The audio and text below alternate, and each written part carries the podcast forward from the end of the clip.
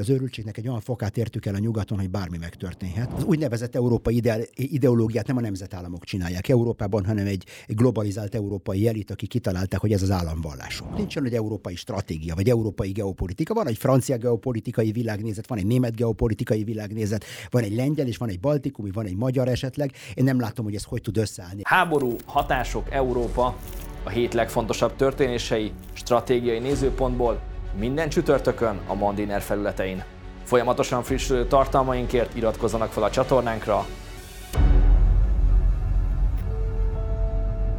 Nagyon nagy tisztelettel és szeretettel köszöntök mindenkit, ez itt a Mandiner Stratégia, én pedig Póca István vagyok. Eheti vendégem Robert C. Kastel, izraeli biztonságpolitikai szakértő. Szervusz, köszöntelek, köszönöm, hogy elfogadtad ismét a meghívásunkat. Nagyon szépen köszönöm a meghívást, és nagy szeretettel köszöntöm a nézőket, hallgatókat egy hétvégi pápa látogatás után vagyunk, és a pápa nagyon sok mindenről beszélt, de amivel ugye elment, az a béke üzenete is volt. Hazafel a repülőúton beszélt arról, hogy egy békemissziót indítana. Mik ennek az esélyei? Mit gondolsz erről?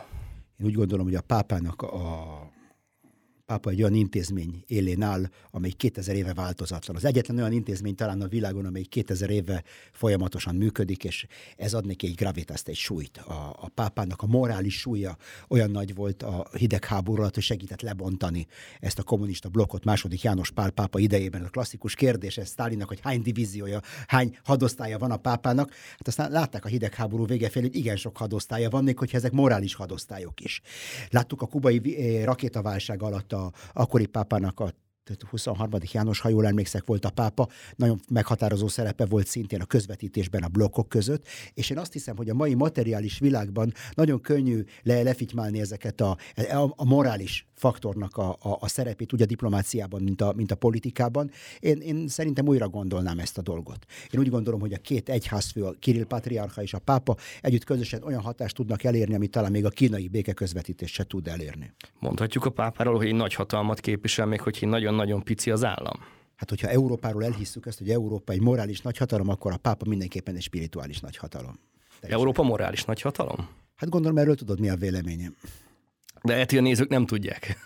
hát én azt hiszem, hogy erre mindig azt szoktam mondani, hogy a, a, a, a, a, az EU-nok ne kritizálja a paráz, paráználkodást, tehát ne vezessen be regulációt a paráználkodás ellen. Könnyű úgy tisztán tartani a kezünket, hogy nem használjuk, hogy ott mindig a zsebünkbe tartjuk. Tehát így nagyon egyszerű. Én azt hiszem, hogy az igazi kihívás az úgy maradni morális nagyhatalomnak, hogy háborúkat viselünk, és békéket kötünk, és kompromisszumokat kötünk, és igenis bepiszkoljuk a kezünket. Tehát nagyon könnyű, az oszlopszentnek nagyon könnyű morálisan tisztának maradnia.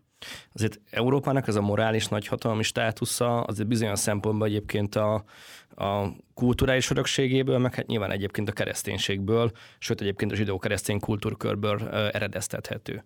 Akkor azt, azt is gondolod ezzel, hogy ez a, ettől a morális alaptól a európai mainstream most már eltávolodott? Hát én azt hiszem, hogy azok, akik az Európát vagy az Európai Uniót, mint egy morális nagyhatalmat mutatják be, az nem, nem ezekre az alapokra hivatkoznak, hanem ezeknek az alapoknak az ellentétjére. És szerintem, hogyha Európa megmaradt volna ezek mellett, az alapok mellett, akkor valóban fölép. Tehát ezeknek az alapoknak, mondjuk úgy, hogy a, a klasszikus liberalizmus eszméi és a zsidó-keresztény hagyomány alapján valóban, Európa valóban föléphetne, mint morális nagyhatalom. Én nem vagyok benne biztos, hogy ez az új progresszív eszmék megteremtik az alapot arra, hogy Európa morális nagyhatalomként lépjen fel a világban. Yeah. Amiről beszélgetünk, és nem akarom még nagyon hogy ilyen aktuál politikai szintre vigyük, de azért az mégiscsak az a vitas adat, ami most beindult Emmanuel Macronnak a kínai látogatása kapcsán, aki ugye arról beszélt, hogy Európa rossz irány követ, és hogy Európának újra kellene fogalmazni a helyzetét, és a stratégiai autonómiára kellene törekedni. De hogyha jól érzem a szavaidból, akkor te itt arra utalsz, hogy hogy ez a liberális vagy neoliberális alapokra helyezve akarja esetleg Macron és a nyugat egy része a stratégia autonómiát felépíteni és megerősíteni Európát? Én azt hiszem, hogy ketté kéne választani az ideológiai meg a, meg a, a stratégiai részét uh-huh. a mhm. dolognak. Az európai ideológiát nem a, az, az úgynevezett európai ide, ideológiát nem a nemzetállamok csinálják Európában, hanem egy, egy globalizált európai elit, aki kitalálták, hogy ez az államvallásuk. Tehát ez az ő államvallásuk. Ezzel szemben a strat, az európai stratégiát nincsen egy európai stratégia, vagy európai geopolitika. Van egy francia geopolitikai világnézet, van egy német geopolitikai világnézet, van egy lengyel, és van egy baltikumi, van egy magyar esetleg. Én nem látom, hogy ez hogy tud összeállni egy egységes európai világ. Tehát nincs ennek egy eredője, amire azt lehet mondani, hogy amiben mindenki meg tudna állapodni, hogy ez egy jó stratégia? Az egyetlen dolog, ami összekovácsolta Európát, az a szovjet katonai fenyegetés volt még annó a hidegháború alatt, az atomháborúnak, a globális háborúnak a víziója. Ez volt az, ami a, egy asztal mellé le tudta ültetni mondjuk Portugáliát, és tudom én, melyik a, melyik a másik vége a, melyik a másik vége a keleti vége a pólusnak. Tehát szerintem ezek annyira, annyira más perspektívák, hogy annyira más problémákkal kell megküzdeni a mediterrán Európának, mint a, a, a mondjuk a kelet-európának, vagy, vagy, vagy az atlanti Európának. Ezek teljesen más Európák. És miért, ne, miért kell Európát egyáltalán a kontinens köré szervezni? Miért nem lehetne, miért ne lehetne a földközi tenger köré szervezni ezt az új fajta, ezt az új blokkot, mint a rómaiak idejében. A rómaiak nem a kontinens, nem a szárazföldet tekintették a, a, az origójának, hanem a földközi tengert ennek a szerveződésnek. Lehet, hogy több létjogosultsága lenne egy ilyen mediterrán Európának. De a, hogyha a hasonlatodból indulok ki, akkor ez a rómaiaknál is volt egy uh, ilyen kulturális alap. Nyilván egy elég szinkretista, sokféle, mindenféle vallás tulajdonképpen befogadó alap, de hogy arról szólt, hogy akkor ők uh, képesek ezt egyben tartani. Hogy akkor ez a, az alap ez ma megvan, vagy pedig, uh, vagy, vagy ez most hibázik? Most, most sikerült kizökkentened az önbizalmamból, mert el kell dönteni, miről beszélünk. A kultúráról, a civilizációról, kultúráról, vagy pedig a stratégiáról. Ez két különböző dolog. És én azt hiszem, hogy ez a két dolog, ha ezt a két réteget, mint egy térképen egymás fölé helyezünk, nem fedik egymást a rétegek. Nem Ez gondolod azt, hogy a, kell egy stabil kulturális alap ahhoz, hogy meg tudjuk határozni a stratégiai érdekeinket? Én azt hiszem, hogy van egy olyan, hogy a nyugati civilizáció. Uh-huh. Eredendően ezek a zsidó-keresztény értékeken alapulnak. Ez a nyugati civilizáció.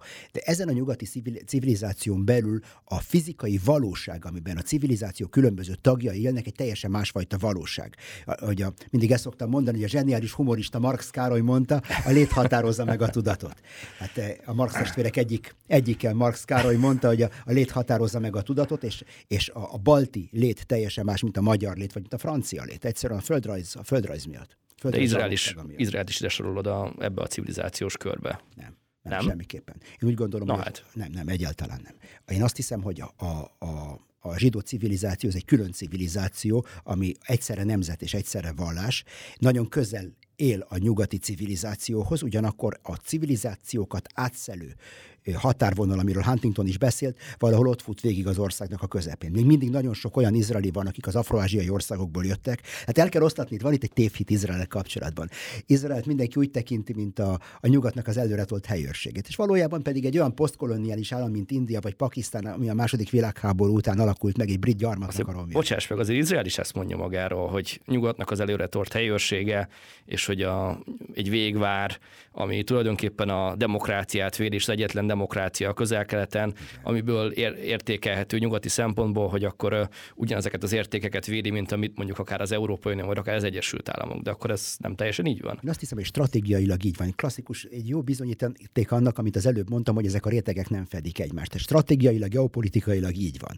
Kulturálisan egyáltalán nincs így. Én azt hiszem először is egy külön civilizáció, a zsidó civilizáció egy külön kis civilizáció, úgy, mint Japán egy külön civilizáció, vagy talán a Fidzsi-szigetek egy külön civilizáció. Nem tartoznak se a, az iszlám világhoz, nem tartoznak se a kínai világhoz, mondjuk a konfucius világhoz, hogy a Huntingtoni fogalmakat használunk, nem, használ, nem tartoznak a, a, a nyugati civilizációhoz se. Én azt, hisz, azt hiszem, hogy Izrael egész-egész közel létezik a, ehhez a civilizációhoz, de nem része nem része. És nagyon sokan élnek Izraelben, afroázsiai zsidók, talán a lakosságnak a többsége, akik az iszlám országaiból jöttek, és egy, vagy Oroszországból jöttek, a pravoszláv kultúrát, értékeket hozták magukkal.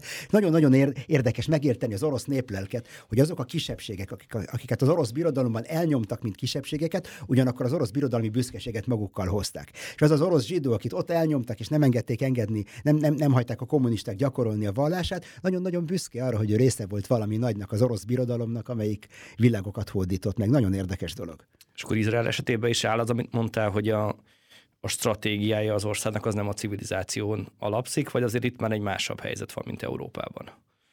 Én azt hiszem, hogy a, a, a stratégiai, stratégiáját az országnak a reális fizikai e, e, imperatívuszok döntik el. Én nem mondom, hogy a kultúra nem fontos. Tehát annyira nem vagyok realista, hogy azt mondjam, hogy a, hogy a kultúra, hogy a civilizációs hovatartozás nem fontos.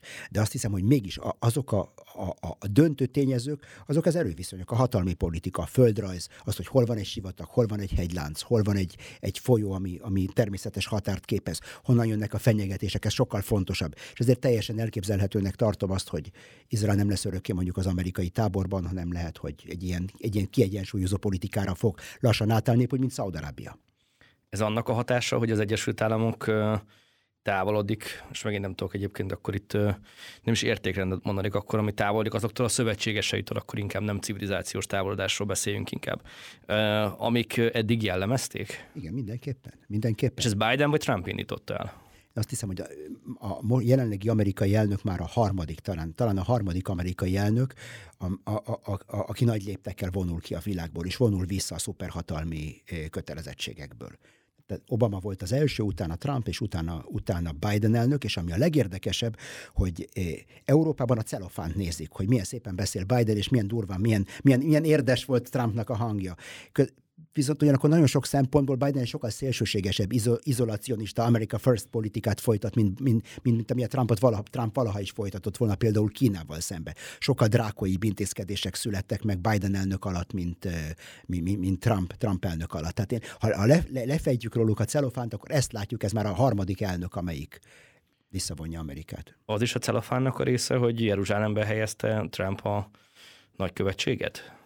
Hát ez nagyon, nagyon érdekes dolog. Én nem hiszem, hogy nem hiszem, hogy minden, minden trend, minden irány ugyanabba az irányba vágna. Nagyhatalmak megengedhetik maguknak, úgy, mint a brit birodalom, különféle luxusokat. Mikor a brit birodalom kiadta a Balfour deklarációt, hogy, meg, meg, hogy megalapítják a zsidó nemzeti otthont a, a palesztin mandátum területén, akkor a szakemberek, a, a, a, a, a a külü, brit külügyminisztérium szakértője a fejükhez kapták, micsoda őrültség ez, ott van az arab világ, most antagonizáljuk az egész arab világot. Szuperhatalom megteheti azt, hogy, hogy ilyen luxus, ilyen hobbi, ilyen hobbi állatai legyenek, és uh, Izrael ilyen szempontból hobbi állata volt, uh, vagy a zsidóság ilyen hobbi állata volt a, a cionista keresztényeknek Nagy-Britanniában, és az amerikai evangéliumi keresztényeknek most. Egy nagyon erős faktor. Ez, ez egy olyan dolog, amiben Mearsheimer, a, a, a, mesterem és ellenségem, John Mearsheimer téved, téved, hogy mikor a, a, a zsidó lobbyról lobbyról, be, Izrael lobbyról beszél Amerikában, iz, Amerikában az Izrael lobby az nem a zsidók. Amerikában Izrael lobby azok az evangéliumi keresztények. És azt mondod, hogy egyfajta háziállatként tekintenek a zsidókra? Az evangéliumi keresztények, igen, mindenképpen. Tehát nem háziállatként, inkább a proféciájuk részeként mondjuk ki. Tehát ez, ez háziállat, ez egy ilyen hobby horse, ez egy ilyen, igen, ilyen Te mondtad, azért mondtam. Igen, nem, nem, ez egy ilyen egy nem szerencsés szó, szóválasztás volt. Én azt hiszem, hogy ez az ideológiáknak, a proféciájuknak a része. Az nagyon-nagyon fontos alkotó eleme, és nekünk ez természetesen nagyon, nagyon hasznos, nagyon tehát akkor ez addig hasznos, tehát nem, nem így, nem egy gondolkodás ideológiai azonosság van ebben az Izrael és az evangéliumi keresztények között, hanem vannak bizonyos egybeesések, amit mind a két fél szívesen és jól használ, a saját haszna érdekében, ha jól értem. Vannak értékazonosságok, és az evangéliumi keresztényeknek a nagy része erősen konzervatív, erősen jobboldali beállítottságú, épp úgy, mint Izraelnek a, a fősodra mondjuk úgy, és a vallásnak a szerepe nagyon fontos azokban a közösségekben, épp úgy, mint Izraelben. Tehát van nagyon sok találkozási pont. És a tragédia, tragédia Amerika és Izrael kapcsolatában az, hogy ez ketté szakad, a, ketté szakad az amerikai társadalom. Izrael már nem egy kétpárti ügy, ügy Amerikában, mint valamikor ilyen bipartisan, ilyen két, mind a két pártnak egyformán az ügye volt, és egyre inkább a, a vallásos jobboldali közönségnek lesz a, a, a, a, a szövetségese Izrael mondjuk. Kisajátítják? bizonyos szempontból kisajátítják, ugyanakkor a, a, az amerikai zsidóság jelentős része, akik baloldaliak, liberálisak, progresszívak, stb. stb. lemondanak róla. És miért? Miért? Van itt egy nagyon jó kérdés. Mindenkinek az identitásában különböző rétegek vannak. Az egyik réteg az a felekezeti, meg az etnikai hozzátartozás, a másik pedig a politikai ideológiai. Azoknak, akiknél az ideológia fontosabb, mint a felekezeti hozzátartozás, azok a, azok a baloldaliak, a progresszív amerikai zsidók, nekik a kapcsolata Izraellel fokozatosan elszakad. Ez a kétharmada az amerikai zsidóságnak. És az egyharmad, akiknek fontosabb a vallási, etnikai hozzátartozásuk, azok pedig a stabilan a republikánus táborba vannak. És nem lehet esetleg, hogy a baloldal részéről ez egy tudatos stratégia, hogy azt mondják, hogy akkor Izraelt átengedik a jobb oldalnak, ők megnyitnak a muszlim világ felé. Kérdezem ezt azért, mert néhány évvel ezelőtt talán a Foreign Affairs vagy a Foreign Policy folyóban megjelent egy cikk arról, hogy az Egyesült Királyságban a munkáspárt az hogy, a, a, pro, hogyan gondolta magát újra, hogyan pozícionálta magát újra, és itt egy, ugye az volt a fő állítása, itt ugye történelmi tapasztalatokkal alátámasztotta a szerző, hogy egy alapvető egyébként Izrael párti filoszamita erőből odáig ment egyébként, hogy már-már antiszemita húrokat penget. Már, és már poli- Oké, okay, te mondtad, de hogy politikai érdekből, mert rájöttek egyszerűen arra, hogy Izrael messze van, a zsidó lakosság az meglehetős, száma aránya meglehetősen alacsony az Egyesült Királyságon belül, a, a muszlimok sokan vannak, a muszlimok sokan vannak az Egyesült Királyságban, ezért megéri feléjük politizálni. Nem lehet, hogy ez inkább erről szól az Egyesült Államokban? Teljes, teljesen egyértelmű, hogy az amerikai demokrata párt pont így korbinizálódik, és ennek két oka van. Az egyik ez a muszlim, a muszlimok, mint egy egyre növekvő demográfia, ugye az Egyesült Államokban, mint a demokrata párt körén, körén belül, ez az egyik ok, és a másikok pedig ez a posztmodern eh, progresszív ideológia, ami fölállítja az áldozatiságnak a totemoszlopát, és, hogy, és a, a dolog tragédiája az, hogy az amerikai zsidóság a legfehérebb közösség Amerikában. Tehát, hogyha megpróbáljuk árnyalatilag bemérni a, a szürke 50 árnyalatát, akkor ők a legfehérebb közösség. Tehát van itt egy óriási adag rasszizmus a fehérek ellen, mondjuk hmm. úgy, és ennek egy jelentős része az amerikai zsidóságon csattan. Hmm stratégia és civilizáció. Valahogy itt ejtettünk egy ilyen kitérőt, ami hiszem egy érdekes, meg izgalmas kitérő volt Izrael irányában. Uh, um, Megpróbálok visszatérni erre a, a, a részre, akkor te tulajdonképpen azt mondod, hogy a stratégia az egy olyan univerzális nyelv, amitől teljesen független az, hogy milyen civilizáció az, amiben éppen használják. Bármelyik civilizáció ráhúzható, az a pár, jó, nem pár, de hogy mondjuk egy felsorolás, hogy akkor, amit mondtál, hogy a földrajz, akkor a katonai képességek, nyersanyag, stb., amiből meg lehet határozni, hogy mik a lehetősége és mik a, a céljai egy adott országnak. John Holsby, a híres politológus beszélt arról, hogy mindannyian különböző színű napszemüvegeket viselünk, és azon keresztül nézzük a világot. Most egy, még, még a legszélsőségesebb realisták is tudják, hogy nagyon fontos, hogy ezeken a biliárdgolyókon belül, amik ütköznek ezen a stratégiai biliárdasztalon, nagyon fontos, hogy mi van, abból a, mi van abban a biliárdgolyóban, hogy az elefántcsontból van-e, vagy pedig bakelitből. Tehát teljesen másképp gurul az a biliárdgolyó. Tehát fontos, hogy milyen pártok vannak benne, mi a kultúra, mi a civilizáció, ezek fontosak. A kérdés az, hogy mennyire fontosak. És hogy mennyire pontos az az elemzés, ami eltekint ezektől a különbségektől, és megpróbál távolságtartóan csak a biliárdgolyóknak a mozgását figyelni, és nem azt, ami bennük van. Nek vannak vannak előnyei és hátrányai. Mi az előnye? Hogyha én mondjuk Kína szakértő vagyok, vagy India szakértő vagyok, és föltettem az életemet, mint diplomata, hogy ott csináljak egy karriert az India, Magyar, Magyarország indiai nagykövetséget, és megtanultam a nyelvet, meg minden, idővel hozzájuk hasonlulok, és egyre inkább átveszem az ő álláspontjukat. A, a, egy realistának általában az az előnye, hogy nincsenek érzései, se Indiával, se Kínával, se Oroszországgal szemben. Ezek biliárdgolyók, és lehet, lehet egy diktatúra, lehet egy, lehet egy demokrácia, ezek lehetnek szimpatikusak, azok lehetnek antipatikusabbak, de, de igyekszünk, igyekszünk hidegebben a, a külső tulajdonságaikat figyelni, és nem a tölteléket, ami bennük van. Amennyire tudom, a diplomáciában minden országnak a szokása, hogy cserélgeti a nagykövetei ciklusonként, általában négy év, öt év, ez változó, hogy hol, hogyan van ez, de hogy az a fő rendező, amit most elmondtál, hogy egy pont után annyira közel érzik magukat az országhoz, hogy hasonlónak, és már nem a saját országokat képviselik a vendégországban, hanem a vendégországot képviselik a saját országuk felé. Van erről egy jó sztori. Dallas, mikor amerikai külügyminiszter volt, meghívta magához a, a, a, a nagykövetet, akit kineveztek egy országba, és megkérte, hogy a földgömbön földön, mutassa meg azt az államot, amit képvisel. És persze rámutatott Ciprusra, meg minden, és akkor azt mondta, nem, nem, ön az Egyesült Államokat képviseli, nem Ciprus képviseli az Egyesült Államokban. És van itt még egy tragédia, és ebben itt Izraelnek egy óriási hátránya van. Mikor egy diplomata egy diploma, diplomáciai karriert akar, akar elindítani, akkor elhatározza, milyen nyelvet tanul. Mondjuk, aki, aki arabista lesz, az elmehet 20 valahány országba, mint diplomata. Aki a Héber, Héber szakon végez, az hány országba mehet el. Tehát eleve leszűkíti a saját karrierjét, így alakultak ki azok a beltenyészetek, amit ki, aztán Bernard Lewis ír, írt erről egy könyvet, The Arabist of the State Department, a, a, a, az amerikai külügyminiszter arabistája. És akkor természetesen kialakul itt egy, egy, egy, egy, egyfajta, megdönti a pályát mondjuk úgy Izrael ellen és az arab világ javára a különböző diplomáciai berkeken, és ami igaz a diplomatákra, az igaz az NGO-kra, igaz a katonai szervezetekre is, hogy mely amerikai hírszerzőkre mondjuk, hogy hol akar karriert csinálni, melyik világban, melyik civilizációt akar megtanulni. Tehát van itt, van itt egy hátránya a kis nemzetek nemzeteknek. És ez igaz Európára is, hogy Európa, tehát az európai diplomaták, ugye van, vannak európai diplomaták is, meg nyilván egyébként az európai tagországoknak a diplomatái is. Európát képviselik, vagy pedig megfordul egy pont után ez a, ez a játék? Ez egy igen jó kérdés, mert én azt hiszem, hogy a diplomaták egy idő után a diplomaták egy ilyen nemzetközi testvériségnek a részeivé válnak, akik a saját értékeit képviselik. És vannak országok. Egy ilyen szuperkaszt? Vagy igen, ilyen szuperkaszt. Vannak országok, nem akarom az országokat megnevezni, a három külügyminisztérium van. Azért, mert a, a, a valódi külügyminisztériumban ülnek diplomaták, akiket nem lehet el, elmozdítani, ilyen, egy, egy, egy taposóaknál nem lehet őket elmozdítani a helyükről, és akkor, akkor viszik tovább a politikájukat, függetlenül attól, hogy az éppen megválasztott kormány mit szeretne tőlük, és akkor kénytelen, kénytelenek mellettük még egy minisztériumot, és aztán még egy minisztériumot alapítani, hogy legyen valaki, aki a megválasztott kormánynak a, a, a politikáját végrehajtja, és nem, egy, nem ennek a, ennek a szuperkasznak a belső, a, a belső műveleteit viszi tovább. Ez, van, van egy ilyen internacionális, van egy ilyen globalista internacionális a diplomatáknak, és akkor előbb-utóbb a külügyminiszter eltűnődik rajta, hogy kivel is tud dolgozni tulajdonképpen.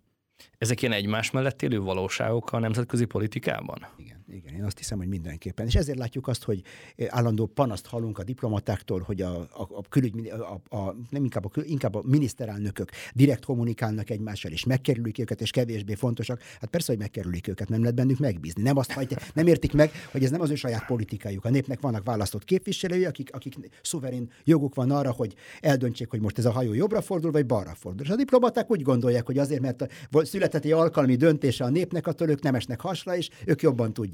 Nem egyszerűbb lecserélni a diplomatákat? Hát ott ahol, ott, ahol le lehet őket, nem minden államban lehet őket lecserélni. Szerintem mindenütt le kell cserélni őket. Nagyon-nagyon fontos dolog, hogy ö, különben a választásoknak nincs semmi értelme.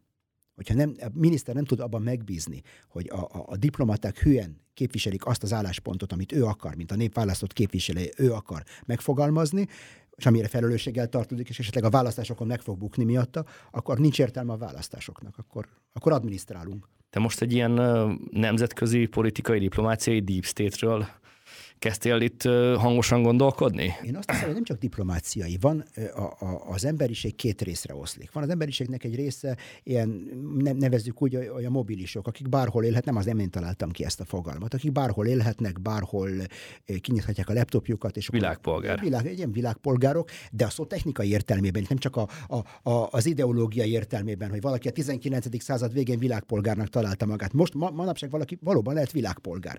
Egy programozó, valaki, aki, aki biteket készít, és nem atomok, bitekkel dolgozik, és nem atomokkal, az világpolgár lehet. A biteket lehet sokszorosítani, szállítani, ingyen nem probléma. Aki atomokkal dolgozik, az, az már sokkal kevésbé lehet világpolgár. És ez dönti el, ahhoz, attól függően, hogy bitekkel vagy atomokat dolgozol, ez dönti azt el, hogy melyik kaszthoz tartozol, a, a mobilisokhoz vagy a, az ingatlanokhoz, mondjuk úgy.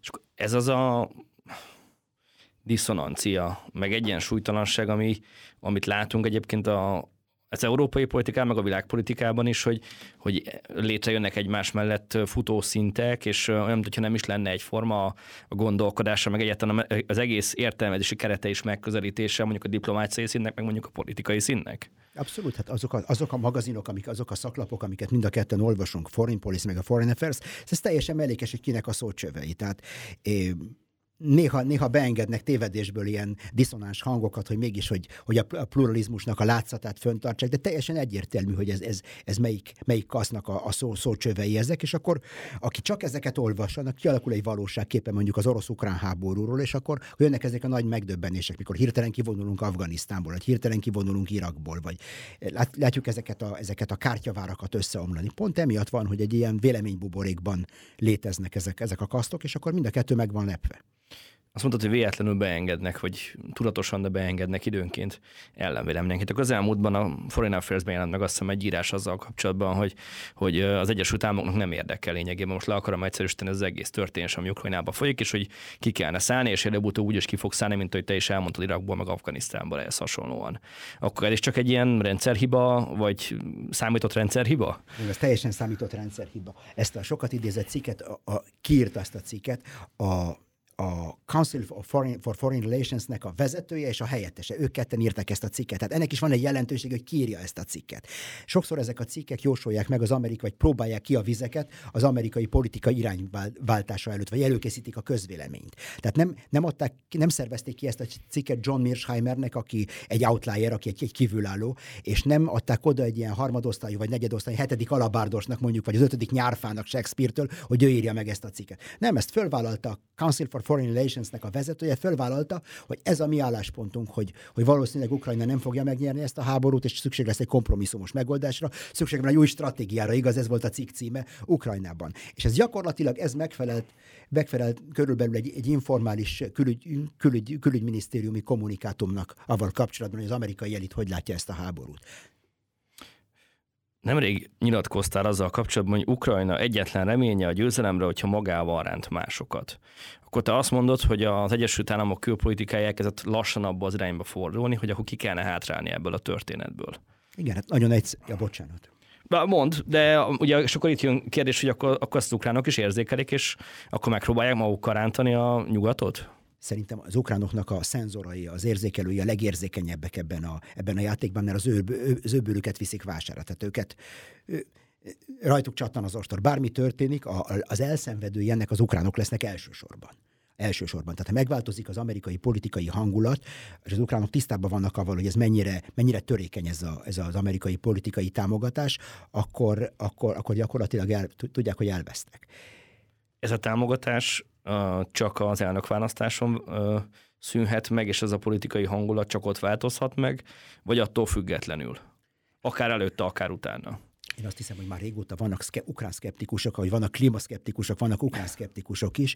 Amerikában ez a, a, a baloldal meg a jobboldal szélén hallottuk ezeket a hangokat. Tehát úgy ezeket a Bernie Sanders féle demokraták, akiket Bernie Sanders megvették kilóra, a demokraták már nem is indul a választásokon, de van egy, van egy közönség, akiket Bernie Sanders képvisel, és akik ezek voltak az Occupy Wall Street tüntetői, akik, akik a pokolba kívánják ezt a mainstreamet, úgy a republikánusokat, mint a, demokrati, mint a demokratáknak a fősodrát, az oligar, amerikai oligarchiát, amelyik ezt az egész amerikai politikai apparátust működteti, és valami mást akarnak. És a jobb oldalon van egy pont ilyen, ezek a, a Trump támogatói, akik ezeknek a tükörképei. És az amerikai politika tulajdonképpen arról szólt, a, a, a legutolsó választások előtt már arról szólt, hogy a, a két nagy pártnak a fősodra hogyan szövetkezik a, a, a szélsőségek ellen, és hogyan, hogyan, hogyan ö, dobják ki a játékból Bernie Sanders. Láttuk ezt az amerikai választások folyamán, milyen ügyesen lepatították Bernie Sanders-t, és az, aki ki, kipatította a dolgot, aztán kirabolták, meg, meggyilkolták és kirabolták, úgyhogy nem vettek el tőle semmit. Tehát az, aki kipatintotta a dolgokat, már kiesett az amerikai ötödik emeleti ablakon. Amerikában is vannak ötödik emeleti ablakok, csak kevésbé látványosak, nem csak Oroszországban. És erről szól gyakorlatilag az amerikai politika, hogy hogyan áll össze a, a két párt, egy pártnak a fősodra, hogy megtartsák a jelenlegi oligarchiának a, a, a vas, vasszorítását az amerikai politikai élet fölött. Magyarán a mainstream az mindig nyer.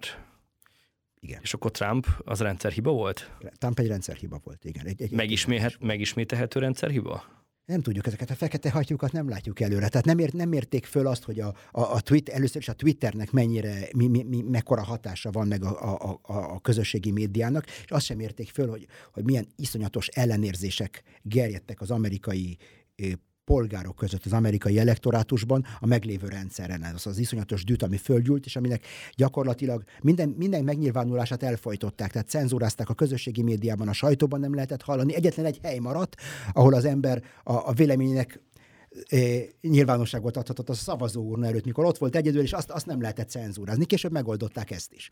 Hm. Tehát akkor azt mondod, hogy ez nem biztos, előre látható, hogy akkor mi lesz az elnökválasztáson. Ja, ez a félelmetes dolog Amerikában, hogy, hogy ameddig a dolgok az asztalon, a nyilvánosság előtt történtek, addig nem volt probléma. Most a nyilvánosság alá szorítjuk, vagy az asztal alá illegálitásba szorítunk egy sor hangot, és bármi megtörténhet. Ez a félelmetes dolog, hogy nem látjuk ezeket a dolgokat. Viszont Ukrajna szempontjából ez különösen félelmetesnek Igen. tűnhet. Igen. Főleg úgy, hogy éppen egy ellentámadást terveznek. Igen. Egy tavaszi ellentámadást? Tavaszias mondjuk, hogy mint egy zakó, vagy mint egy, tudom én, mint egy csirkesült. Most csak az időjárás miatt mondod, hogy már meg az évszak miatt, hogy már kezd elkésni, vagy megkésni ez az ellentámadás? Van, van itt egy pár abszurdum, ami az időjárást illeti. Sokan beszéltek egy téli offenzíváról, az oroszok. Igen, erre emlékszünk, hogy igen, és akkor, minden lefagy, és akkor igen, majd csúfo, jönnek az oroszok. Hogy, igen, és hallottuk, hogy csúfosan kudarcot vallott. Én nem láttam semmilyen téli offenzívát, amit az oroszok elindítottak volna, azonoknál fogva, hogy nem volt tél. Tehát az, az a téli időszak, ami lehetővé tette volna a, a az összfegyvernemi alakulatok mozgását, az nem volt. Nagyon-nagyon szűk volt. Tehát eleve nem lehet ott téli offenzívát indítani, ahol nincs egy valódi hosszú tél, egy négy-öt hónapos tél. Általában a világnak ezen a részén ezek a nagy offenzívák általában nyáron történnek, június elején kezdődnek, egészen az első évszak beálltáig, vagy télen, mikor minden megfagyott. Most ez a fagyos évszak nagyon-nagyon rövid volt Oroszországban, ezért én nem láttam semmi jelét annak a, az orosz offenzívának, ami elvben csúfosan megbukott. A mai eszközök mellett is ennyit számít az időjárás, az időjárási körülmény egy ilyen katonai offenzívánál? Igen, hát hogy más nem mondjak, egy, egy jó, egy kiadós eső, egy hatalmas tüntetést, amik megbuktatna egy kormányt, föloszlat. Sokkal jobban egy eső, vagy a, egy, egy a rossz idő sokkal hatékonyabban föloszlat egy tömegtüntetést, mint a rendőrség gumibotokkal, vagy vízágyúkkal, vagy, vagy, vagy lovas, lovas rendőrökkel, sokkal-sokkal hatékonyabb. Az ember nagyon-nagyon érzékeny az időjárás. De azért a lánctalpasok, meg a, a talpasok, azok mennek ilyenkor is, nem? Tehát, hogyha menni kell, akkor menni kell. Hát én, én, én már láttam harckocsikat úgy Libanon, mint a Golán fensíkon, egész a toronyig elsüllyedni a sárba, tehát olyan is van. Mondjuk a, a, a, harc, a, a, a lánctalpas harcjárművek sokkal mozgékonyabbak a terepen, még akkor is, ha a terep nem ideális, de annak is vannak korlátai. És akkor ennek azt mondod, hogy a, a legideálisabb időjárás az elmúlt mondjuk egy évre visszatekintve, az most lesz nyáron. Igen, június elején, május végén, június elején. És akkor azt mondod, hogy május végén, június elején egy komoly offenzíva jöhet egyik vagy másik, vagy akár mindkét részről? Szerintem orosz részről nem fogunk látni azonnal egy offenzívát. Nekem úgy tűnik, hogy az oroszok is, a, a, stratégiai logika is azt mondja, hogy az oroszok jelenleg egy ilyen védekező, eh, stratégiailag védekező eh, harcmódorra álljanak át. Az nem jelenti azt, hogy taktikailag nem végeznek támadásokat, hogy formálják az arcvonalat, meg, eh, meg, meg, meg has előnyökre tegyenek szed, de stratégiai szinten én azt hiszem, az oroszok meg fogják várni az ukrán támadást, és miután azt sikerül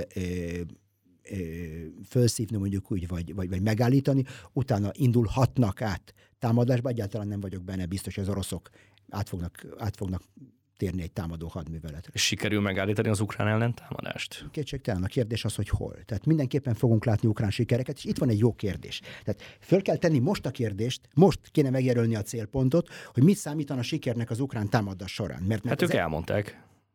Krímig mennek. Hát ezt nem fogják el. Tehát én azt hiszem, hogy most én azt hiszem, hogyha reál, realisták vagyunk, tekintve, hogy a, a, a, a légifölény inkább az oroszok oldalán van, mint az ukránok oldalán. Nem egyértelmű a dolog, de egyér, lát, látjuk, hogy az oroszok oldalára csúszik át a légifölény. Tüzérségileg egyértelműen az oroszok vannak többségben. Az oroszok vannak védekező pozícióban, ami elméletileg egy sokkal erősebb harcforma, mint a támadás. Tehát ezért mondják azt, hogy egy a háromhoz kell legyen a különbség, hogy egy, a, a támadó el, siker tudjon elérni a, a védekezés. Ekkora fölény nem van szükség? Ez egy ilyen közhely, tehát ez, uh-huh. ez, ez változik, ez lehet egy helyi fölény is. Tehát van egy, egy sor hátránya az ukránoknak, már nem rendelkeznek élőerő fölénnyel az oroszokkal szembe, összehasonlítva a háború elejétől. Tehát van itt egy sor hátránya az ukránoknak, az egyetlen előnyük a, a hírszerzésben van, és a hadvezetésben. Tehát kétségtelen, hogy az, a nyugati segítséggel az ukránok be tudják azonosítani azokat a gyenge pontokat, ahol érdemes megtámadni az orosz védelmi vonalakat, hogy ki tudják-e aknázni hosszú távon ezt a,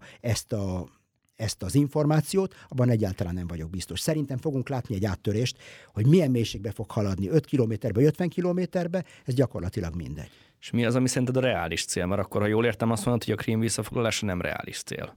Én azt hiszem, hogy az ukrán győzelmi elmélet az, hogy egy olyan lélektani hatást próbálnak elérni, ami arra kényszeríti az oroszokat, hogy leüljenek a tárgyalóasztalhoz. Tehát lélektani emelőrudak segítségével próbálják elérni a hatást, nem a fizikai megsemmisítéssel. Tehát tudjuk, hogy ez a támadás nem fogja az ukrán tankokat a vörös térig eljuttatni, tudjuk, hogy nem fogják az utolsó ö, szovjet páncélost is kilőni, amelyik az ukrán fronton harcol, tehát marad akkor a lillektani összetevő. Most föltevődik a kérdés, hogy mi van akkor, hogyha, ha ez nem működik. Mi van akkor, hogy az ukránok előre haladnak 1500 kilométert kelet felé, és az oroszok még mindig azt mondják, mint a, mint a, a, a Grálovakban, Monty Pythonban, hogy tovább harcolnak. Ak- akkor mi van? Tehát sikerül kiszorítani az utolsó gondolatit, sikerül sikerül kiszorítani az oroszokat elméletileg Ukrajna utolsó milliméterről is, de az oroszok azt mondják, hogy mi folytatjuk a háborút, ezt a fölörlő háborút, akkor mi változott? Nem változott semmi. Pont ezt akartam kérdezni, hogy mi az a lélektani fölény, vagy lélektani cél, amit el lehet érni? a lélektani célt, amit el lehetne érni, elérni a krímet, tehát kettévágni az orosz arcvonalat, kijutni egészen az Azovi tengerig, és elvágni a krímet, és, és akkor ebben egy dilemma elé állítani az oroszokat. Ez Most, reális? Nem. Katonailag? Nem, egyáltalán nem. Nekem nem tűnik reálisnak. Van a, a ha ezt a Melitopol, eh, Melitopol irányú offenzívát, elfelejtettem a többi városnak a nevét így hirtelen a reggeli, re, a reggeli szemilításban. Eh, tehát, hogyha ezt az irányt veszük, Mondtam, van hogy kávézunk. Igen, nem, nem kávézunk. nem hallgattál rá. Van, van, van egy sor város az útjukban, és akkor föltevődik a kérdés, hogy miért lenne Melitopol egy könnyebb célpont, mint Bakhmut, vagy, vagy, vagy, vagy Mariupol, vagy ezek a városok. Tehát láttuk ezeknek, mindig azt szoktam mondani, hogy zöld szamár és rövid ostrom nincs. Két dolog nem létezik, zöld szamár és rövid ostrom. Tehát, hogyha az ukránoknak meg kell ostromolniuk Melitopolt, mely mióta tart a Bakhmuti ostrom? Tíz hónapja? Tehát Moszulnak az ostrom, ostrom a kilenc hónapig Ötször bejelentették, hogy véget ér, de még mindig Igen, tart, pontosan, igen. igen. Tehát olyan, mint Barbara Streisandnak az utolsó koncertje körülbelül ez a, a, a Bakhmuti, Bakhmutnak az elfoglalása, igen, ez is nevetséges teljesen. De, de valószínűleg ezek a városok olyan fekvőrendőrök lesznek az ukránok útjában, a modern városi harc olyan, mint egy szivacs, magába szívja ezeket a hadseregeket, hatalmas városok, hatalmas iparnegyedek, és ezek a hadseregek egyszerűen túl kicsik a modern hadseregek, még ezek az orosz-ukrán hadseregek és a városoknak az iparnegyedek méreteihez képest. Egyszerűen a hadseregek eltűnnek benne. Látjuk, hogy a, az orosz hadsereg, az a hatalmas, az a Wagner, meg a hatalmas ukrán erők, akik Bakhmutban ott eltűnnek a városban gyakorlatilag. Tehát ezelőtt, ezelőtt egy ilyen méretű hadsereggel ilyen, sokkal ezeket a városokat be lehetett volna venni. Azt lehet mondani, hogy a városi hadviselés mindig a védőnek kedvez? Igen. Igen, egyértelműen. Egy, egy vasbeton épület, amelyik áll, az egy csodálatos erőd. Egy vasbeton erődnek a romjai, amit leromboltál, egy még jobb erődít meg.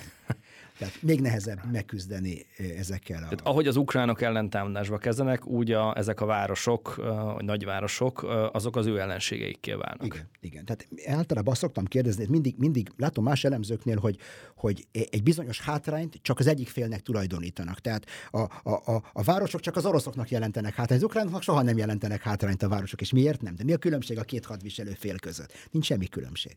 Két posztszovjet hadsereg, posztszovjet katonai kultúrával harcolnak, nyugat kis nyugati felszerelés nem hozzá. Ezt akartam, hogy felszereltségben, meg felkészültségben, tudásban van-e különbség? Most a jelen helyzetben látsz-e különbséget az oroszok meg az ukránok között? Én két dolgot szeretnék ebben kapcsolatban elmondani. Az ukránoknak ezt egy lengyel tiszt hölgytől hallottam, akivel találkoztam nem olyan rég. Ő mondta, hogy képítettek az ukránoknak egy csodálatos hadsereget éveken át, ez a hadsereg megsemmisült. És az a hadsereg, amit most építenek nekik nyugaton, az nem lesz elég a feladat végrehajtására. Tehát ez, ez, ez, ez, ez, ez a, Ez a hadsereg, ez most épül akkor? ez még most is épül és épült, csak ebben két probléma van. A probléma az, hogy azok, akik ezt a hadsereget építik a nyugaton, egyikük se ismeri ezt a, a egyikük se szakértője ennek a tömegharcászatnak, ami most folyik Ukrajnában. Tehát én is ezek közé tartozok, ezek közé a nyugati katonai figurák közé, akik ilyen katonai teket játszottak, ilyen katonai rendőrkommandók, kis terroristák, kis gerillavadászat, ilyesmi, de nem tudjuk, mi az a tömegháború. Nincs senki a nyugaton, a, az utolsó nyugati tiszt, aki egy, egy páncélos dandárt vezetett, egy iraki páncélos dandár ellen, az Douglas McGregor, néha látjuk a, a YouTube-on, 70 éves. Tehát gyakorlatilag nincs senki nyugaton, aki megtanítani az ukránokat a tömegháborút. És akkor Irak és Afganisztán az nem volt erre alkalmas? Nem, egyáltalán nem. Egyáltalán nem. Tehát a, a, a, ezek ilyen, ilyen alacsony intenzitású gerilla ellenes hadviselési formák voltak. Mikor történt utoljára, hogy egy nyugati lövészzászlóaj egy keleti lövészzászlóajjal ütközött, úgy, mint a koreai háborúban, kínaiak, amerikaiak ellen, lövészzászlóaj, lövészzászlóaj ellen, vagy páncélosok, páncélosok ellen, ilyen Ez dandár öböl szintjén. háború? Igen, ezek a tömegháborúk. És ami, ami, ami tapasztaltunk az utóbbi évtizedekben, és én is ebben nőttem föl, ez mindig úgy hívom, a rendőrtek. Hogy a hadseregek rendőrkommandót játszanak, és akkor vadásszák a terroristát, vagy vadásszák a, a gerillát, néha páncélosok is beleszólnak is légitámogatást, de nincsen ezek a hatalmas hadseregek, amiket látunk Ukrajnában. Az ukránok maguk mondják, nagyon érdekes, eh, aki követi ezeket az ukrán eh, eh, katonai influencereket, a milbloggereket, Tatarigamit, vagy ezeket nagyon híres ukrán figurák, aki követi ezeket a figurákat, ők maguk mondják, nincs mit tanítson minket a nyugat. Mi tudjuk tanítani a nyugatot. Mi sokkal jobban értünk ehhez a típusú háborúhoz, mint a nyugat. A nyugat technikai, a nyugatiak technikailag ki tudnak minket képezni arra, hogy azt a Challenger tankot, tankon, tankon ezt a kart kell meghúzni, vagy azt a gombot megnyomni, ezeket a technikai dolgokat. De hogyan kell ezeket a tankokat egy drónhadviselés körülményei között alkalmazni, ezt a nyugat nem tudja. Ezt az ukránok tudják, meg az oroszok tudják. Ők a szakértők most, nem mi. De az oroszoknak is azért nem túlságosan frissek az élményei, nem ilyen téren. Volt egy évük tanulni, egy év az örökké valóság a háborúban. És ez nekünk nincs ez a tudás. Tehát azt a tapasztalat, ami összegyűlt, az a tapasztalat és az a tudás, ami összegyűlt Ukrajnában és Oroszországban, az nekünk nincs. Ez egy Egyesült Államoknak sincs. Ők az egyetlenek, akik a szakértői ennek. Nem automatikus, hogy ami Ukrajnában történik, az Egyesült Államok látja, az ukránok megosztják velük, és az rögtön az amerikai tudás részévé válik? még akkor is, hogyha vannak amerikai megfigyelők Ukrajnában, és a logika azt mondja, hogy vannak, akik tanulják ezt az újfajta háborút, még akkor is ez nem olyan, mint mikor egy hadsereg személyesen, tehát minden egyes harcos, vagy a, a, a, az alacsony rangú tisztek szintjén, az altisztek szintjén részt vesz ebben, és érzi is ezt a dolgot. Tehát nem minden a tehát részének kell lenni. Igen, tehát nem minden egy PDF fájl, amit elküldenek Ukrajnából az Egyesült Államok. Vannak dolgok, amiket be kell piszkolni a kezünket a háború ahhoz, hogy megértsük, hogy mi történik. Kell érezni a dolgokat. Vagy küldenek az Egyesült Államokból Ukrajnába. Igen, nagyon, nagyon fontos, hogy sok mindent küldenek, nem? Azért igen, úgy sok mindent nem küldenek. Sok mindent nem küldenek. Itt most pont a közelmúlt eseményeire próbálok itt visszaemlékezni, visszatekinteni, kiszivárogtak úgynevezett haditervek, amire te azt mondtad, hogy az nem feltétlenül véletlenszerű volt. Igen, hát én háromszor változtattam meg a véleményem a dokumentumokkal kapcsolatban. Mielőtt láttam őket, csak a hírét hallottam, hogy ennyi fajta információ kiszivárgott, azt mondtam, hogy ilyen nem létezik. Tehát kiszivároghat egy helyről valami, nem, nem valószínű, nem az, hogy nem létezhet, megtörténhet, voltak a múltban is ilyen esetek, de, de kevésbé valószínű. Mikor elolvastam a dokumentumokat, akkor nekem teljesen valószerűnek tűntek. Tehát hasonló dokumentum is, dokumentumok ismeretében úgy tűnt, hogy ezek teljesen plauzibilis. Akkor azt gondoltad, hogy mint egy Snowden ügy. Igen, Snowden ügy, pontosan. És akkor kijött a hivatalos változat, hogy hogyan szivárogtak ki ezek a dokumentumok, és akkor azt mondta, még a veszőket se hiszem el. Körülbelül úgy, mint az Orix adatbázis a veszteségeken, még a veszőket se hiszem el, ami benne szerepel. Az egészet nem hiszem el, mert nem életszerű a történet. Akkor azt gondolod, hogy kreált kiszivárogtatás, kreált dokumentumok, kreált sztorik? Több forgatókönyv van. Föltevődik a kérdés, hogy mit ártott az, miben ártott az Egyesült Államoknak a presztízs veszteségen kívül ez a milyen olyan amerikai információ szivárgott ki, ami Ameriká számára jelent hátrányt. Nem Ukrajna, Izrael, Szaudarábia, Magyarország, Törökország, Egyiptom, az emírségek számára jelentett hátrányt, vagy, vagy, vagy jelentett pofont, hanem az amerikaiak milyen fontos információt vesztettek. Tehát hmm. minden megtévesztő hadműveletnek, jól előkészített megtévesztő hadműveletnek az egyik kulcs az, hogy a történet, hogy ahogy megtörténik, az hihető legyen. Az lehet a Mindsmith a második világháborúban, vagy Meinerzhagen őrnagynak a, a, a nyereg, nyeregtáskája a térképekkel, tehát hihető történet legyen. Ez az egyik, és a másik pedig, hogy vezért áldoz. Tehát egy, olyan hátrányot kell keletkezzen belőle, hogy a másik fél fel se tételezze azt, hogy ez nem valódi kiszivárgás, mert senki nem áldoz vezért. Senki nem hajlandó ilyen veszteséget magára venni. Tehát ezek hiányoztak ebből. Ez a két dolog hiányzott ebből. Van ennek egy módszertan a megtévesztő hadműveleteknek, és ez egy nagyon gyengén összeállított ö, ö, megtévesztő hadművelet az én véleményem szerint. És már maga az a tény, hogy kiszivárogtak dokumentumok. Azt mondták, hogy hol van, hogy kiszivárgott 300-400 dokumentum, hol vannak. Hol vannak ezek a dokumentumok? Mindig Rodolfok alapjából mindig kihúznak egyet, ami éppen megfelel a Biden kormánynak. Tehát hol van itt a sajtó? Ha ez kiszivárgott, akkor, akkor hol van? Akkor ez politikai kommunikáció is részben? Mindenképpen. Ez a, a Prigozsinnak a, a nyomtatott változata, mondjuk úgy. Tehát az amerikaiak ahelyett, hogy ilyen Prigozsint kreáltak volna, kinyomtatták Prigozsint. Ez a kiszivárogtatott dokumentum. Kemény. Uh, és akkor uh, azt mondod, hogy uh, most reálisan nem is lehet látni, hogy melyik fél tudna felülkerekedni ebben a helyzetben? Nem, szerintem teljesen egyértelmű. Ezt mondom a háború eleje óta, hogy ezt a háborút az oroszok megnyerték az első, ahogy kitört abban a pillanatban. De nem sokan értenek veled egyet nem ebben nem a kérdésben. De az is lehet, hogy tévedek. Hát majd meglátjuk. Én, én, én ezt igyekszek azokkal a mennyiségekkel kalkulálni, amiket ismerünk. Hát az, hogy látok elemzőket leülnek órákon át, elemzik azt, hogy Prigozsin ezt mondta, Prigozsin azt mondta, én nem tudom, mit mondott, és nem tudom, miért mondja, nem tudom, mit tud. Azok a dok- ezek a dokumentumok se jelentenek önmagukban semmit. De ha megvizsgáljuk például a demográfiai adatokat, az egyik legszámottevőbb adat, ami engem is meglepett, hogy a, a korosztály, korfá, két korfát összehasonlítjuk, a, 20, a, a 20 és 24 év közötti korcsoportokban kilencszeres az oroszoknak az előnye. Tehát nem egy a háromhoz, mint az általános lakosságban, hanem ebben a kritikus korcsoportban 20 és 24 De ez már stratégiai kérdés. Ki lehet, ezek így nyerik meg a háborút. Tehát egy, egy, egy Amerika, az amerikai Egyesült Államok Vietnámban nem vesztette el soha egyetlen közepes vagy, vagy, vagy nagyobb csatát a vietnámiak ellen, és mégis elvesztették a háborút. Egy híres beszélgetés, Szomer ezredes beszélt egy vietnámi magasrangú tisztel, és azt vágta a fejéhez, hogy soha nem vesztettünk el egyetlen számottevő csatát serenetek. Vietnámi azt mondta, igen, de ez teljesen mellékes. És akkor azt mondod, hogy akkor az oroszoknak a céljai azok teljesülnek? Én azt hiszem, hogy az oroszoknak a céljai már teljesültek olyan szempontból, hogy elfoglalták Ukrán, Ukrajnának a területének egy részét, megsemmisítették azt. Óriási emberáldozatárán nem tudták azokat a területeket teljesen stabilizálni, ahol ők, amit célként kitűztek, és ugye amit Kiev ellen indított offenzívájuk, az sikertelen volt. Ezek, ezt a három dolgot lehet kapásról mondani, Abszolút. hogy amit szoktak is mondani, hogy ezzel nem voltak sikeresek, és ezzel nem sikeresek az oroszok. De Én mégis azt mondod, hogy sikeresek? Én azt hiszem, hogy a háborúnak egy politikai célja volt. A háború politikai célja az volt, hogy ellenőrizzék azt, azt hogy mi történik ezen a területen, ami a, a NATO és Oroszország között van. És Oroszország nagyjából diktálja azokat a dolgokat, amik ott történnek. Most azt elhatározta Oroszország, hogy egy háború legyen, ne NATO csatlakozás legyen, és egy NATO bázisok kiépítése Ukrajnában, hanem háború legyen ott, ahol az ukrán katonai erőt elpusztít. Azt mondta, hogy rosszokből nézzük a háborúnak a céljait, meg az értékelését? Abszolút, abszolút. A focit gólra játszák. A Kurszki csatában, ami hatalmas szovjet győzelemnek számít, az, a szovjetek hétszer annyi emberanyagot vesztettek, mint a németek, és mai napig is nagyon megvannak magukkal elégedve, hogy hű, milyen elegánsak volt, milyen, milyen csodálatos győzelmet arattunk a, a, a németeken. A hatalmas áldozatok, iszonyatosan, egy iszonyatosan eh, pazarló haderő felhasználás volt. Voltak De az, az volt a lélektani előny például.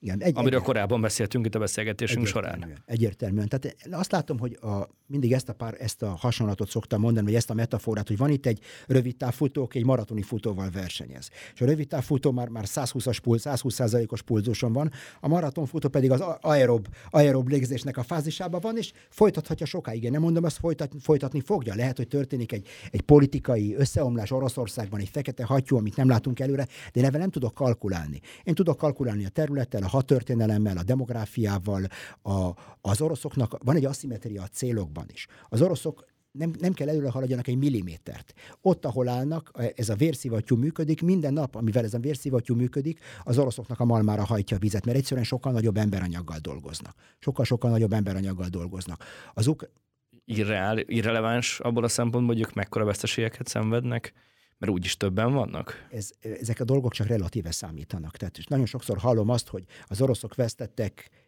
X mennyiségű páncélost. A kérdés az, hogy a két ország, két, két, hatalom, két hatalmat összehasonlítva mi az arány? Tehát ezek a számok mindig csak az arány, arányukban arányukban jelentenek valamit. Én azt hiszem, hogy ha Ukrajna ilyen jól állna mondjuk harckocsik szempontjából, akkor nem kapálóztak volna annyira minden egyes nyugati tank után. Tehát ilyen három-négy, de darabonként számolták a nyugati tankokat. Hogyha Ukrajnának ez nem, nem jelent, Ukrajnának több ezer harckocsia lenne, és tényleg annyi veszteségük lenne, csak mint amit az Oryxban látunk, akkor mit számítana az, hogy érkezik még, még tíz páncélos nyugatról, vagy még mit számítana, hogyha több száz páncélosuk lenne? Ki fogja eldönteni végül is, hogy ez egy ö, rövid távú futóverseny lesz, vagy egy hosszú távú?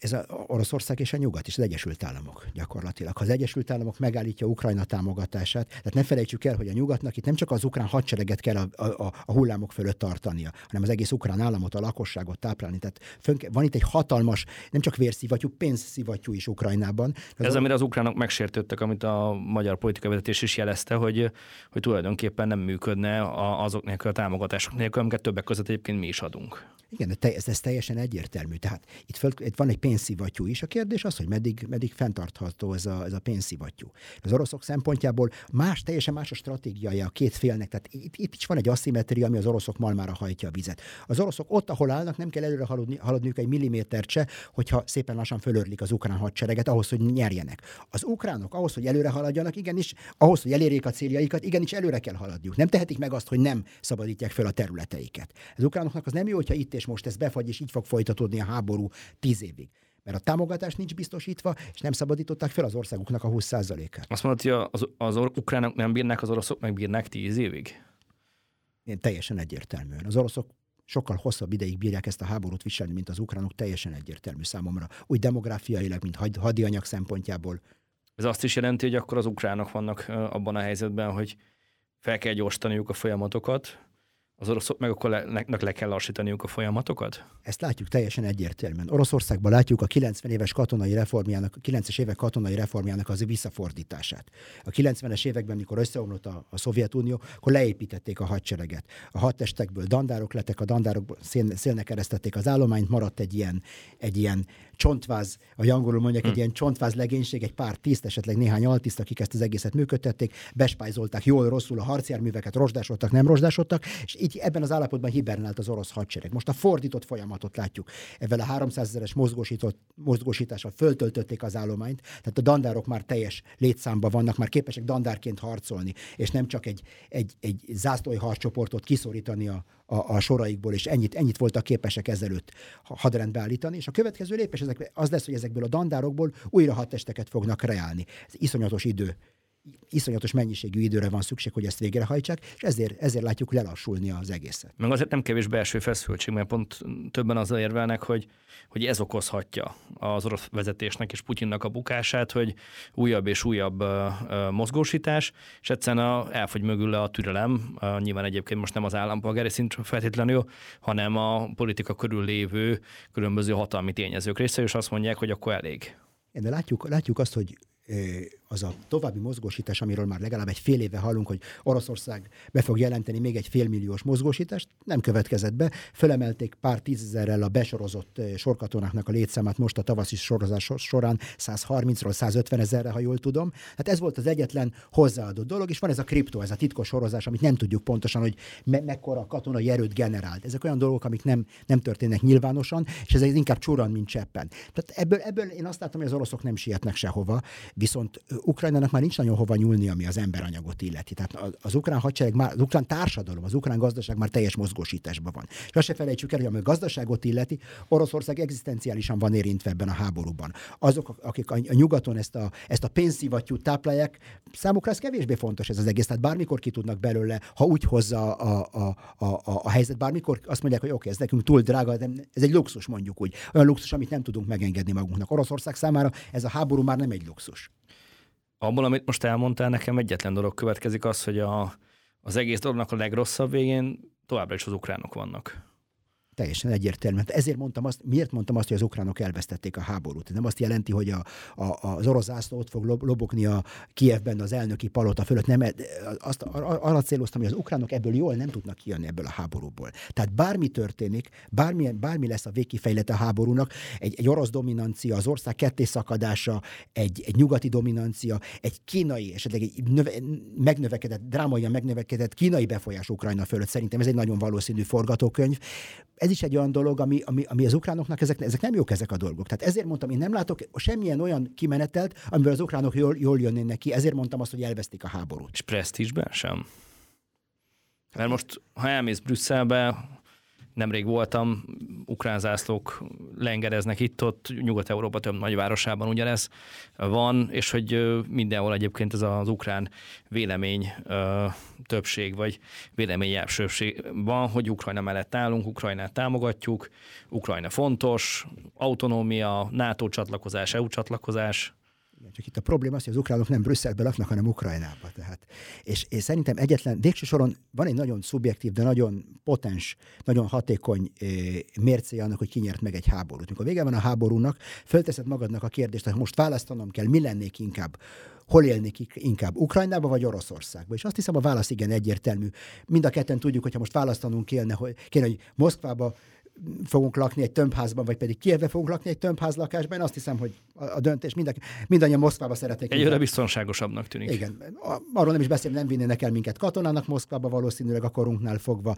Egyenlőre nem bombázzák Moszkvát. Tehát én azt hiszem, hogy vagy nagyon, nagyon szubjektív, nagyon primitív mérce, de, de, de ilyen egyszerű a dolog végső soron.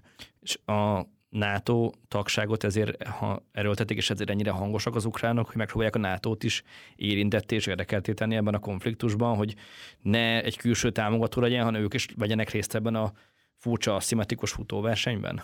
Én azt hiszem, hogy a, a NATO nélkül Ukrajna hosszú táv, az ukránok pontosan tudják, hogy mennyire rossz a helyzetük, és hogy hosszú távon anélkül, hogy vagy a NATO, vagy egy NATO ország, mondjuk Lengyelország teljesen aktívan belépjen a háborúba, anélkül ez az erőfeszítés fenntarthatatlan. Ezt ők jobban tudják, mint mi szerint. Ez reális szenárió? Megtörténhet. Én azt hiszem, hogy az őrültségnek egy olyan fokát értük el a nyugaton, hogy bármi megtörténhet, és a NATO csatlakozásnak van még egy dimenziója. Tehát kell egy jövőképet mutatni az ukrán nép felé. Azt mondani neki, meg az ukrán katonák felé. Épp úgy, hogy a második világháborúban azt mondták a katonáknak, az amerikai katonáknak, hogy ha haza akartok menni, az út Berlinen keresztül vezet. El kell foglalni Berlin. Hát az ukrán katonáknak most azt mondják, hogy a végén, a folyamat végén bármilyen nehéz most, lesz egy EU csatlakozás, lesz egy NATO csatlakozás, egy jó, egy szebb jövő vár rátok. Mert különben miért harcolnának? Azért, hogy egy lepusztult és egy, egy, egy bukott országban éljék le az életüket? Elérik ezt a szebb jövőt? Nem tudom. Nem tudom. Hát akkor ezzel be is fejeztük a beszélgetést. Nem egy pozitív kicsengésű vége, de hát realista kicsengésű, akkor ahogy te szoktál fogalmazni. Nagyon szépen köszönöm a Mandiner stratéga nézőinek és hallgatóinak. Robert Cikasztel, izraeli biztonságpolitikai szakértő volt a vendégem. Folytatni fogjuk ezeket a beszélgetéseket, várjuk Önöket továbbra is szeretettel. Ha tetszett a videónk, iratkozzanak fel a csatornánkra és kövessék a Mandinert minden lehetséges fórumon.